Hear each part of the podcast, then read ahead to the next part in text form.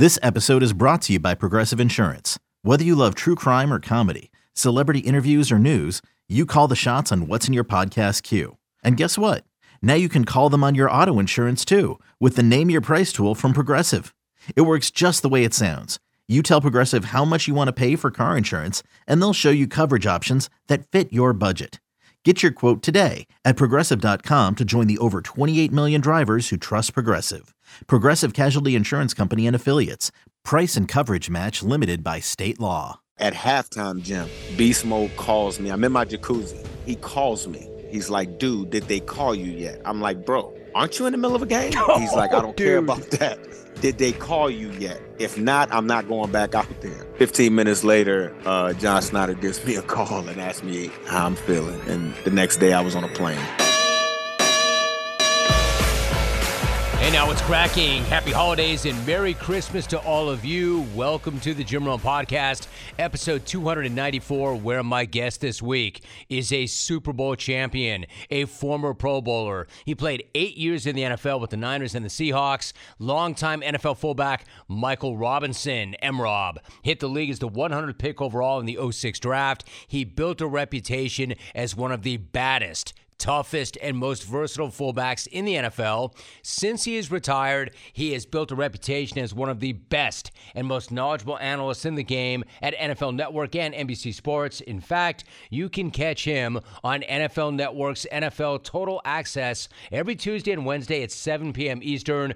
Great spot. You want to check that out for sure. Or you can catch him right here on the original hustle. It is episode 294 with former Super Bowl champ Michael Robinson, and it's coming at you right now.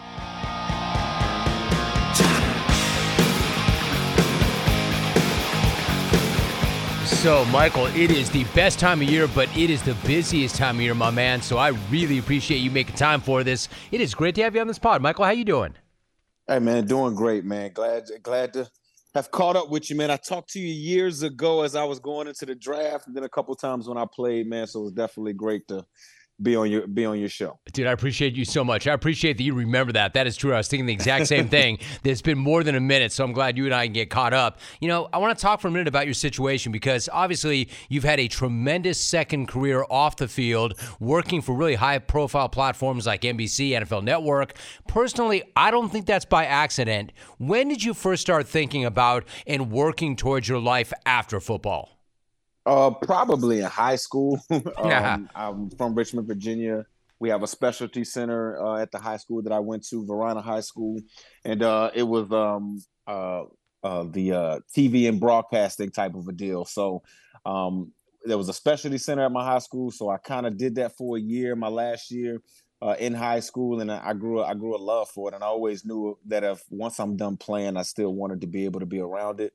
And then uh, I started to realize what my superpower was in football was not necessarily that I could run fast, block, and all that stuff, and throw and all of that, but it what it was was being able to think very clearly in high pressurized situations, which helped me in the broadcasting world. And so got into got into college, got into the National Football League, and kind of honed that skill. Um, like you said, it's not by mistake where I'm, I am where I am. I wanted to be doing this uh, when I was done playing football. Dude, I absolutely love that you were able to identify and hone in on a superpower like that superpower. Go back to that for a minute. Was that something? Are you hardwired for that? Were you born with that, or did you realize I could cultivate this, improve upon this, and that could be my separation? Yeah, I think it was a little bit of you know. Obviously, I think I'm born with a little bit of something there. Um, and then I had a I had a, a youth football coach when I was like eight or nine years old basically uh, we were getting ready for a game. Um, it was a lot of people playing and messing around, and I I, I kind of screamed on everybody like, "Yo, chill out, man. We got a game, man. Let's get ready for it." And uh, I remember that head coach pulling me to the side and he's saying, "Dude, like." These kids don't listen to me like that. You know what I mean? And he, he was the first one to tell me, man, when you speak, people listen. And that can be, you can make a lot of money, you can influence a lot of people, but it also it takes a great responsibility. You got to watch the things that you read. You got to watch the the movies that you watch, the shows that you that you um that you look at because again when you speak people listen and you have a responsibility to make sure people are listening to you the right way. And so just the, the people in my life have have kind of cultivated that. My mother uh, she she raised my brother and I as a single parent. And so just seeing her strength and seeing the things that she went through just kind of helped me identify what I was good at. And then I said, hey, man, why not just kind of parlay this into a career, something that I actually like doing. All right, so I love I love that for two different reasons. I love that moms took that on and she made, you know, she made so many sacrifices for you and your brother to be where you are. And I love that you had a coach that said you have to be very careful about what you see and what you watch. Like you always hear that phrase, Michael, you are what you eat, but in reality, you are what you consume. It's not just what you yep. eat, man. It's everything you watch, everything you see, everything you process. You know, you see so many athletes right now that and I get this, they go right to consumer because they can, they can control the message, they've got their own platforms. You were way out in front of this, though. Back in the day, you created the Real Rob Report. When did you do that, and what kind of content were you pushing out back then? Yeah, this was uh, kind of when the lockout and all of that stuff was happening right after the 2010 season, going into the 2011 season, that off season. And uh, I had the, it was called the rookie report when I first started it with the San Francisco 49ers. That turned into the, the, the Robinson report, where I basically just was cracking jokes on people in the locker room. Niners PR were great with me. And uh, again, I knew I wanted to get into the media side when I was, when, when everything was said and done. And so I just didn't want, when I was getting paid to be an on air talent, I didn't want to make all of my mistakes there. I wanted to make my mistakes while I was a, a player in the National Football League and everybody still wanted to hear uh, what I had to say. And so definitely created it there. And then when I got to Seattle, you know, uh, it was about it was the lockout. You know what I'm saying? My first year there, I didn't um I didn't actually do it in 2010. I did it again going into 2011, my, my second year there, and I just wanted to kind of cover what guys were doing during the lockout because we didn't know how long this thing was going to happen uh, and how long this thing was going to last. And so that kind of parlayed into me sitting in front of my locker uh, during media sessions during the week. And guys, you know, started coming up to me. We started coming up with ideas. I started learning how to produce segments. I started writing script. And uh, again, man, I, I wanted to be great at what I'm doing now. And I think all the reps that I got when I was in the National Football League creating my own show made it easier for me to get opportunities. No, now. I love that, dude. I love that. And especially what you understood, I'm sure, was this was not like some side hustle and some some hobby that you half-assed. You probably attacked it and approached it the same way you did the game, right? Like I'm not saying it is the game, and I'm not saying you get the same adrenaline rush necessarily, but the process has to be similar, right? You have to take a serious approach to to it.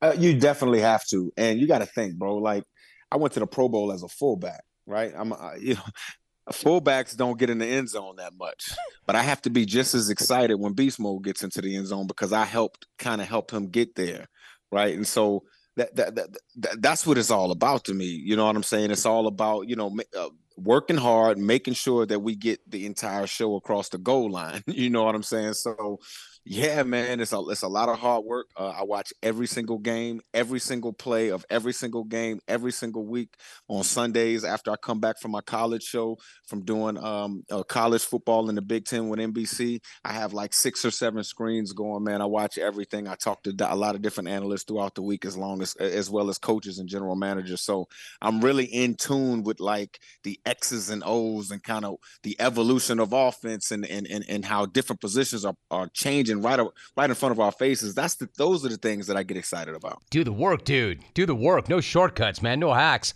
Now, the funny thing about that, Michael, you're like, I'm a fullback. I don't get the end zone very often.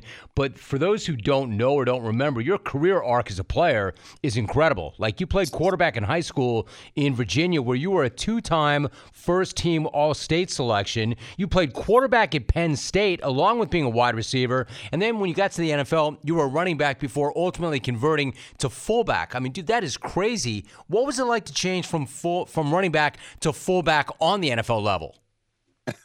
well, you almost don't have a chance. You almost almost don't have a choice if you want like if you want to stay in the National Football League. And my goal was always to make it to the National Football League. It wasn't to be an NFL quarterback.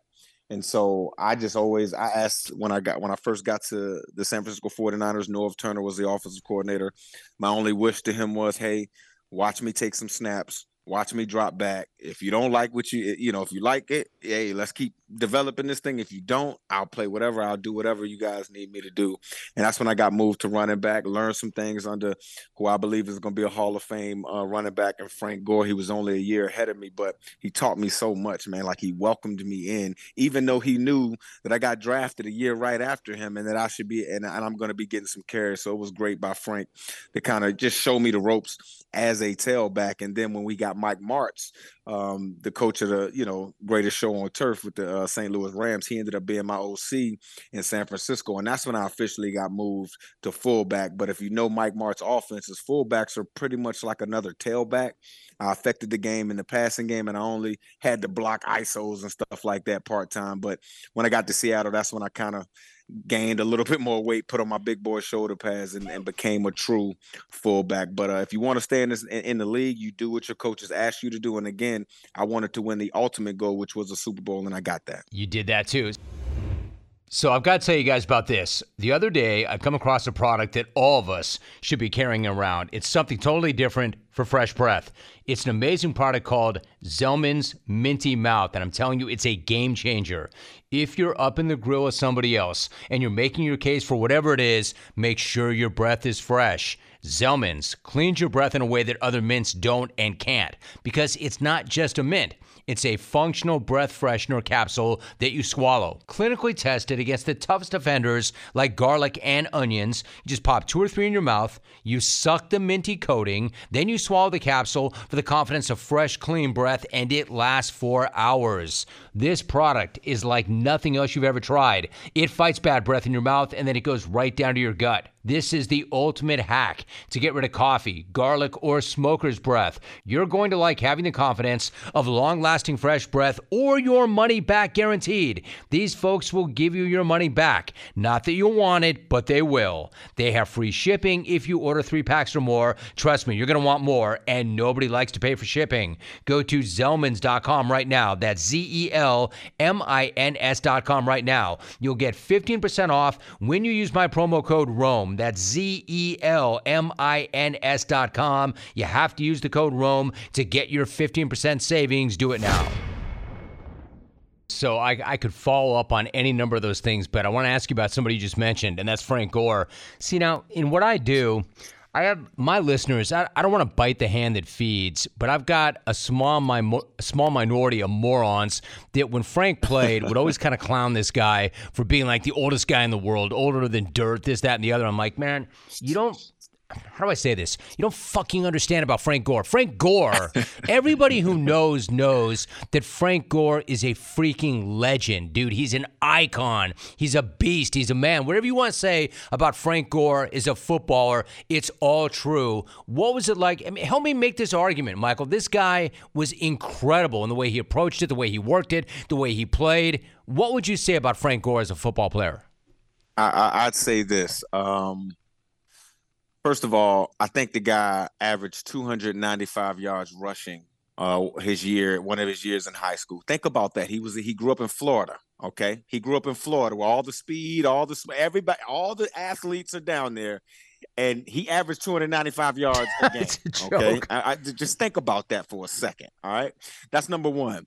Uh, number two, I've had an opportunity to be around some great running backs like Clint Portis, um, uh, Edgerrin James, guys that went to the University of, of Miami, Najeh Davenport, all of these guys. And every single one of them, not some of them, not two or three, every one of them say Frank Gore is the most talented guy they have ever seen. Every last one of them. And then when I look at on tape, I, I, don't care if you talk about when he was with the Jets at the end of his career or Indy at the end of his career or whether he was running down the football field with the San Francisco 49ers in his heyday. There has not been a back of this generation to have the eyes that Frank Gore has. He's able to make lemonade out of lemons. He's able to get a yard when there's nothing there. And again, these are top top backs in the National Football League still watch this guy's tape to figure out how he moved people at the second level and how he was able to get yards. And so uh, I, I, know his, his boxing career maybe not maybe is not where where his football career was, but uh, definitely a great dude. And, and the great part about it is, Jim, is when I call him, I don't care if we haven't talked in months or years, when I call him, he picks up the phone. And that's a true, true sign of a great man with great character. You nailed that. that that's such a great explanation, Michael. He is. And even like when I would check in with Frank, like, you know, Frank, he's, he's a little bit introverted with the media, yeah. but he always would come on the show, always gave us access, always said yes. I love the point that you made. When you start dropping names like Edgerrin James, Najeh. I mean, the best of the best from the U. They all look up to this guy. Those guys are all icons. So that should tell you exactly what you need to know about Frank. As far as in boxing, I mean, yeah, it's not the same thing, but clearly he's searching, right? Michael, what do guys do? Like, mm-hmm. you had a plan. You always had a plan. If that's always been your identity and you want to compete, and especially when you're used to the contact, and all of a sudden you, there's no outlet, like all of a sudden you don't have the structure, you don't have the motivation, you're no longer that guy, how hard is that for a lot of guys when the cheering stops? Very difficult, Jim. Um, one thing I life coach some guys that that that that first come out of the league or just finished playing football because sometimes it's not the league where it's your last playing day. Sometimes it's college. Sometimes you're 21, 22 years old and you've realized there's no more football for me. What do I do now? My whole life has been defined by it. And I always tell guys you got to find your schedule because think about it. Like when you're involved with the National Football League, I don't care if it's April. I know what I'm doing if I'm an NFL player. If it's September, I know what I'm doing. If it's March, I'm vacationing. I know because that's my that's the first month of my off season. If it's February, I know I may be going to the Super Bowl, whether I'm playing or whether I'm, you know, going for marketing opportunities. Every month, I mean, like like the, the football season orders your schedule. It it it it dictates when you wake up. And so I always tell people, you first of all, you got to find a love that's going to get you up out of the bed like football did. That's why I love this new generation of kids. Now, obviously, they have some issues too. Uh, I'm talking about from an athletic standpoint, they have some issues too. But I'm talking about as far as these kids having other loves other than football and I think it's great for it's great for our guys to have other loves, to be doing other things outside of football, especially in their off seasons. And these guys understand money; they get paid now in college. So from a money management standpoint, their families understand money now, and so hopefully this generation can start to build a little bit of wealth. And I know I, I went off a little bit of a tangent there, but guys got to find their schedule, Jim. And again, it starts with you finding something else you love just as much as you loved, like football. And that's hard. And that's hard. And that's definitely the goal. Yeah. Are you craving some protein after a good workout? This time, do not make a shake. Do not eat a bar. Grab instead a bag of beef jerky from Old Trapper or Old Trapper Beef Jerky. is tasty and tender. It's made from real strips of steak and quality spices that are smoked over a real wood fire. It goes wherever you go. Look for Old Trapper in the Clearview bag. That way, you can see exactly what you are buying. Look for it in major retail stores near you. If you don't see it, ask for it by name because no other jerky compares. Old Trapper, what's your beef?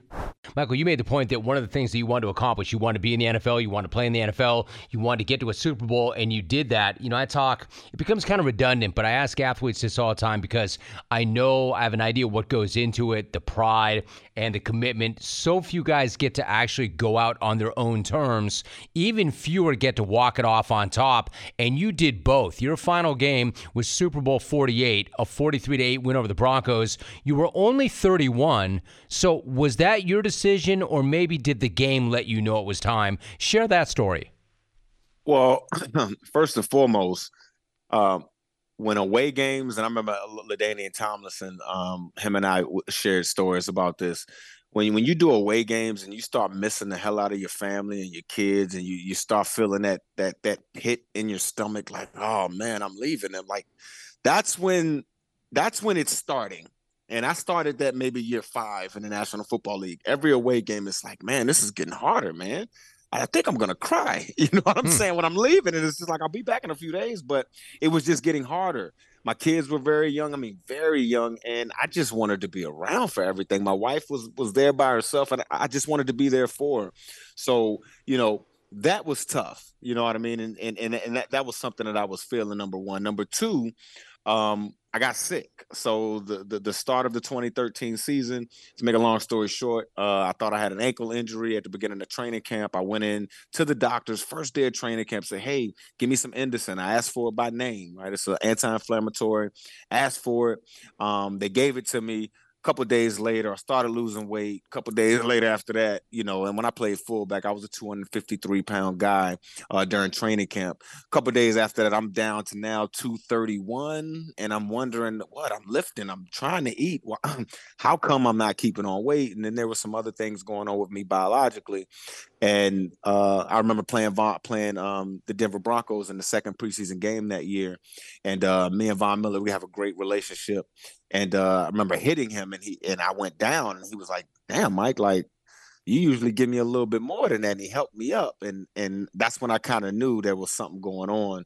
Went into the training room the next day and found out that my liver and my kidneys were failing, b- based off of a you know a rare blood trait that I had, and um, uh, I basically the Indocin that I asked for was killing me now at the time, and uh, to have a doctor, the number one liver and kidney specialist in North America, come see me and basically say, man, like people don't have two of these episodes. People survive one, but there's no, there's nothing on record to show that somebody survives two of these episodes. So we only recommend that you, you know, take two Tylenol a day. That's as much as that you can take, you know, and you got to think, Jim, I took a five hour energy to wake up in the morning.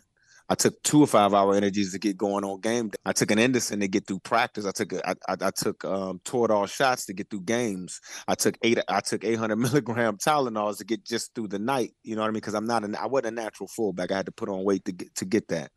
And so understanding that no longer was that going to be my life. Yeah, I was going to be a little bit more healthier, but I needed something to mask the pain. I needed something because my body just wasn't going to be able to hold up. And so I just kind of knew I needed to get through that season. And plus, I knew that we had a championship roster. And so I got cut uh, at the end of uh, training camp, ended up being able to come back five or six weeks later and uh, winning a Super Bowl, man. It's one of those things that, uh, yeah, I couldn't have asked for a better ending to my career. I mean, dude, that's incredible. Like, Mike, you, I mean, you just laid it out what you had to do to get through the day to play the game because we know that your best ability is availability and you knew that this was your best shot. As you were processing that whole thing, like, what were the doctors telling you? What was your family telling you? Was not playing an option or were you going to play no matter what? Yeah, not playing was on the table. Actually, uh, when I got cut, I went. I used to live in Arizona. Um, I went back to Arizona, went back to my house, um, and you know, kind of just kind of waited some things out. Went in the media, did some things, you know, with NFL Network, ESPN, some of those places. Um, and I didn't know. I, I in my head, uh, my career was over and then um you know i stayed working out or whatever and you know once my you know my, my blood levels got to got back healthy and i started gaining weight again and things like that i started actively going on shows and i asked every host that uh, i was on a show with please, you have to ask me how I'm doing. And so I started recruiting myself. I started basically throwing myself out there. Hey, I'm a Pro Bowl fullback, man. I'm back to, you know, I'm back to 240 pounds. I did 225, 18 reps this morning. You know, I'm, I'm literally saying this on national TV. And some of these networks started receiving calls. I started receiving calls. I actually took a couple visits, um, but I knew Seattle is where I wanted to be. And it was a Thursday night football game. I think it was Week Five, where the San Francisco, I mean, where um, my Seattle Seahawks we played the Arizona Cardinals. I went up to the hotel. It was in Arizona. I went up to the hotel, hung out with everybody, and um, the fullback Derrick Coleman, who he's actually deaf, so his story is also amazing. The fullback at the time got injured and I, at halftime, Jim, at halftime, Beast Mode calls me. I'm in my jacuzzi. He calls me. He's like, dude, did they call you yet? I'm like, bro, aren't you in the middle of a game? Oh, He's like, I don't dude. care about that. Did they call you yet? If not, I'm not going back out there. 15 minutes later, uh, John Schneider gives me a call and asks me how I'm feeling. And the next day I was on a plane. So that's the bond we had um, in that locker room, and that's how we won championships, and that's how I was able to process my future. I knew this was going to be one more season. I knew we had a championship roster to get your name in indelible ink to be able to go back to Seattle whenever I wanted to. We had to win that championship, and I had to be a part of it. That shit's incredible. What an amazing story that is.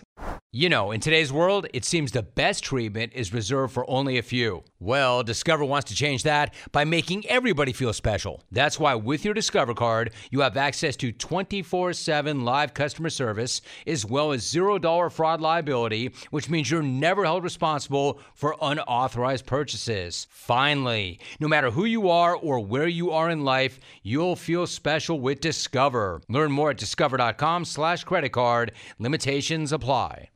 So beast mode lobbing you a telephone call like did you get the call? Did you call? Where are you? When you talk about those bonds, can you even describe? I mean, I can't even imagine having never played the game much less at that level. I will never understand those bonds. But then you've got a next level of those bonds that you must have had in that Seattle locker room. How would you describe what it was like and how tight you were with those guys? It, it was our team. It was our team. Um, Pete would come in and yeah, he had plans about what we would do during the day and things like that. And credit to Pete Carroll, he gave us the reins. I I truly believe a coach cannot create culture. I believe a coach can create the parameters for a culture. I believe a coach can create the expectations for the season, and a culture can derive from that. But a culture has to come from the players. And I respect the hell out of John Schneider and Pete Carroll because every major decision since when I was there I got consulted on. I got called into the room, whether it was uh, Percy Harvin, whether it was drafting Russell Wilson, and we already had Matt Flynn, whether it was, I mean, whatever the case may be, he consulted guys in the locker room whether you know our guys tired? Do we need to have on pads today? All of those things. So um, that was our locker room and we knew that I, have broken up fights. Uh, one big one uh, the day before the super bowl if you i don't know if we want to get into that one but uh, can you? fights, can you? Are you willing to? Also... I'd, lo- I'd love to hear about that if you can. But i've also i've also had dinners for them same people fighting where everybody's hugging and we know that we've had some of the best experiences in the world but that's what family does jim that's what families do yeah, bro. Did you pretend like you didn't hear the question, or did you ignore the question? what big, what big fight did you break up before the Super Bowl? Well, you know, it was it was a little scuffle, man. Um, my man Golden Tate, Percy Harvin, just you know, just a little bit of a little wide receiver beef. You know, wide receivers, man. They, you know, they, are so dependent. They, are, they, need the they need the O line to block. They need the quarterback to throw the football the right way. They need everybody. You know, and they, you know, he got a little heated the day before the Super Bowl. That's all. I feel you. It's just got to be perfect. You know how they are. You know how they get. Listen, what what about yes. well, before you go? What about Marshawn? Like, I, I don't even know how. Where do you, where do you even start with beast mode? Like to block with this guy, to share a running back room with this guy, like such an, a different dude, so different. What would you? How would you describe him as a dude and a player? Oh man, um, genuine, authentic. Obviously, um, my brother. Uh, he's he's he's he's babysat my kids when they were like 10 11 months old to give me and my wife a date night. Um, there's times now where uh, my 14 year old is on facetime and he's talking to beast mode and i haven't talked to beast mode in three months but my my 14 year old's on the phone with him. I mean that, that's the type of guy he is man and this guy's an international star. Like he can go anywhere in the country anywhere in the world almost and people recognize his brand and recognize who he is.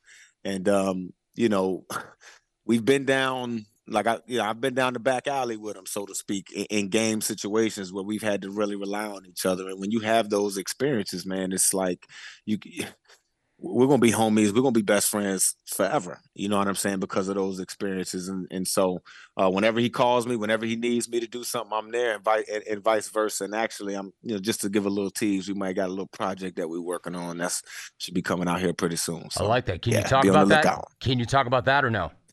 I can't talk about it okay. in detail right now. All right, yeah. we'll look forward to it. I like that. That's smart. Hey, before you go, when you talk about the bonds in that locker room, I mean, you could see it. What about Mike back in the day? All the the reports of like friction between Russ and the LOB because Russ got preferential treatment. Is that how you remember it? Is that how it was? What really happened? Um, I wouldn't say it was I wouldn't say beef between LOB and Russ, so to speak. Um, I think it's more of just the dynamics of a team, right? When we were one of those first teams to, you know, be really, really good around the quarterback, and the quarterback's on his rookie deal. People understand the quarterback is usually the leader in the locker room, right? But on that team, he wasn't. he was one of the guys. That team was led by a big time defense, a big in the in the running back I mean, so, uh, the guys that we hung out with, you know, Beast Mode and, my, and, myself, we hung out with a lot of defensive guys. Obviously, we hung out with offensive guys too. But I mean, you know, Big Red, Chris Clemons, you know, um, uh, Leroy Hill, guys like that. Those were those were the guys that you know we were all, always around. And so I wouldn't necessarily say it was that. I, I think it was more of guys on defense, the LOB, and, and things like that, wanting to be recognized for the the, the, true special way that they were playing football. And in the in the media, a lot of times it's easy to just say, look at what the quarterback's doing. And I think that sometimes made for um, I don't like to say arguments, heated fellowship. Heated fellowship, heated fellowship. discussions in the locker right. room. There you go, Jim. I like it. I like it. Dude. Absolutely the, the, that defense, man, what a special group that was. And I can only imagine, like, there might be these bonds and it might be a player led team, but these are enormous personalities, dude. Enormous yes. personalities, alphas everywhere. How in the world did you divvy up the leadership? How did that work?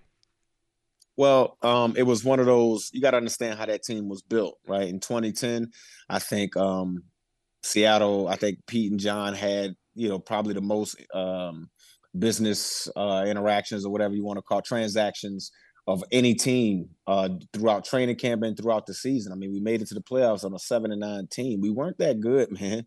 We really weren't. You know, I mean, we were good in spots, but we really we, we really weren't that good. And during that time, when Pete brought us in, because I got there uh, right after training camp, and when he when he brought us in, it, there were certain guys like myself, um, Leon Washington, Red Bryant, that was who was already on the roster, where he told us like, "This is your team. You you are directly how." in the in the prototype of the character that we want this team built on and and, and honestly jim before being recruited in college, and you know how that business is. They're gonna tell you what you want to hear. Uh, I had never heard that before from a coach. I had nobody had told me like that I was the guy that they wanted to build the foundation of their team about. So I took everything personal. I took everything like, no, you know, we we're not gonna do that. We doing this. I took ownership in it. Red Bryant took ownership in it. Chris Clemons took ownership in it. When Beast Mode got there, he took ownership in it and so it was just different. It was just different. And so when when Richard Sherman and those guys were coming up after we saw those guys coming to the league, I remember Richard uh, right before we played the Cincinnati Bengals. He said, "Mike Rob, I'm getting a start this week, bro." Uh, he sat right in front of me. I sat in the, in the second row in the big team meeting room. He sat in the first row his rookie year. Um, he said, Mike Rob, I'm getting a start. I'm going up against AJ Green. I, I think I can shut him down. I said, Well, go ahead and do it, dog. You know what I'm saying? He said, But I'm gonna let the world know about it when uh, when it's all said and done. I said, well, look, bro, as long as you balling and can back it up, we got your back. Talk that shit. And that's exactly what happened. And the rest, obviously, he he went to make a bunch of money and be one of the you know premier defensive backs of our generation. You see what I'm saying? It was those types of things because that personality, who was probably one of the biggest on the team, had humble had people that he could talk to to humble him and give him the real. You see what I'm saying? Like, I do. To yeah. me, that's what builds championship teams. That's that's a great story too. Like Sherm, from the second he walked in, he's like, "I know I can do it," and then you're gonna hear about it after I do it. And then the response from the vets had to be, "All right, all right, young man, that's fine, that's fine. Make sure you back that shit up. Make sure you back that yep. up."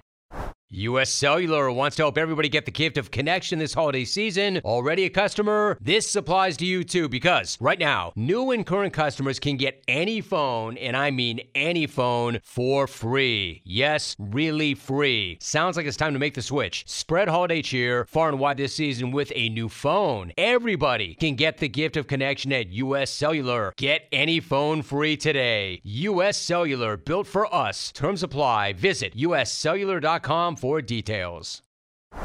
The thing about Sherm, like, what were your first impressions before you go? Like, that's a really smart dude, right? And that's a dude who came up a certain way, with the, I mean, with a certain ferocity. And I'm not saying that's the greatest athlete ever, but man, Sherm was different. What was your first impression of Sherm when you met him? This dude is super smart. Yeah. I remember um I think it was a nine on seven or something, and he happened to be, you know, messing around and, and and being one of the scout team guys. This is before he started playing a lot. And um he told me something about how I was blocking a guy. And I'm like, what the hell are you watching this for? Like, why are you even watching? He's like, he and he told me, he said, Well, bro, in this defense, there's times where I'm the forced player and I'm gonna have to encounter fullback. So I watch you to see what happens and what you do, and you do a great job. And when you make contact, your feet go on fire. And he started going and all this. I'm like, dude, you play outside. Why? Why do you care? What are you doing? Dude is looking at this thing. He's playing chess, not checkers and he had my respect ever since then. That's great. Leave me with this thought, dude. I appreciate you so much. When you see, because people made a thing out of this, and you're now in the media, so you can comment on these things. When Sean Payton lights up Russ the way he did this past weekend, I mean, do you have any issue with that? Does that is that over the line, or is that just ball, and is that just a coach? No, that's just a coach, and especially you got to know your coach. Like, okay, Pete Carroll would never do that because Pete is so positive that he's going to out positive anything that could. You see what I'm saying? He's yeah. not going to go there. Sean Payton is a little bit different, a little bit old school, right? Um, he's gonna he's gonna put you through the adversity from him, and if you can handle it from him, you can handle it from the world type deal. It's one of those types of types. Is I don't see no problem with it. Um, I got a chance to talk to Russ before that game. I covered that game for NFL Network. We did our pregame show out there. We did, you know, and Russ was in great spirits before the game and after. Um, I think he's playing a lot better now and less Russ. What I mean by less Russ is less throwing Russ, get you more Russ. You know what I mean? Less passing attempts, run the football and allow Russ to be special in those special moments. But I honestly think Sean was getting that Russ for hiking the football because I think he he he wanted them to challenge that play before. So that's what I think the whole thing was about. I don't know nothing for real though. So last thought, do you like Russ's response in that moment? I mean, easy for any of us to say how you would act in that moment. I mean, I mean, you want to be who you are, right? You want to be authentic. Russ was stoic, dude. He didn't blink, but he didn't he didn't react at all. Did you like the way he reacted to that? You damn right I liked it because it's showing my it's showing it's showing the competitor in him. He probably wanted to slap Sean Payton in the face. Right. Right. He probably did. But he's a respectful young man.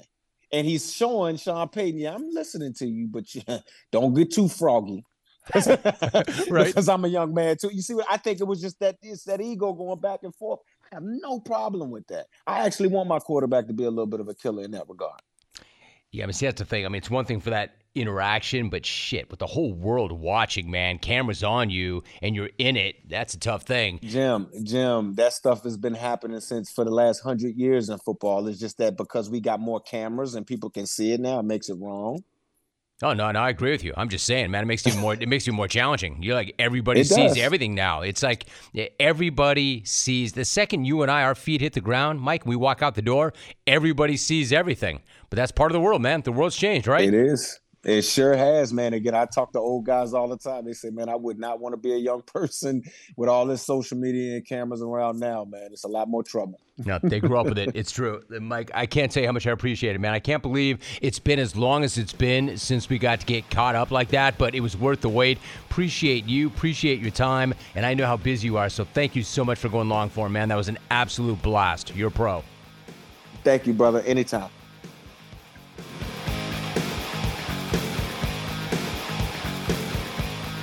How do you not come away absolutely impressed with that cat? What a perfect time of year, too, for a high quality, extended NFL chat. And Michael was the perfect dude to turn to for that chat. So thanks to my guy for bringing what he always does Total Pro. And again, you can catch more of M Rob on NFL Network's NFL Total Access every Tuesday and Wednesday at 7 p.m. Eastern Time. My thanks to Mike. That was an absolute blast. Also, thanks to all of you. I am extremely thankful that I have this platform, and I am thankful to every last one of you who listens every single week. You have stuck with this pod now for 294 episodes, so you know you have my gratitude. And I hope all of you have a happy and healthy and safe holiday season. If you enjoy listening to this pod as much as I enjoy making this pod, why don't you consider finding and then smashing the subscribe button? And I will catch you in the new year for episode 295. See you then.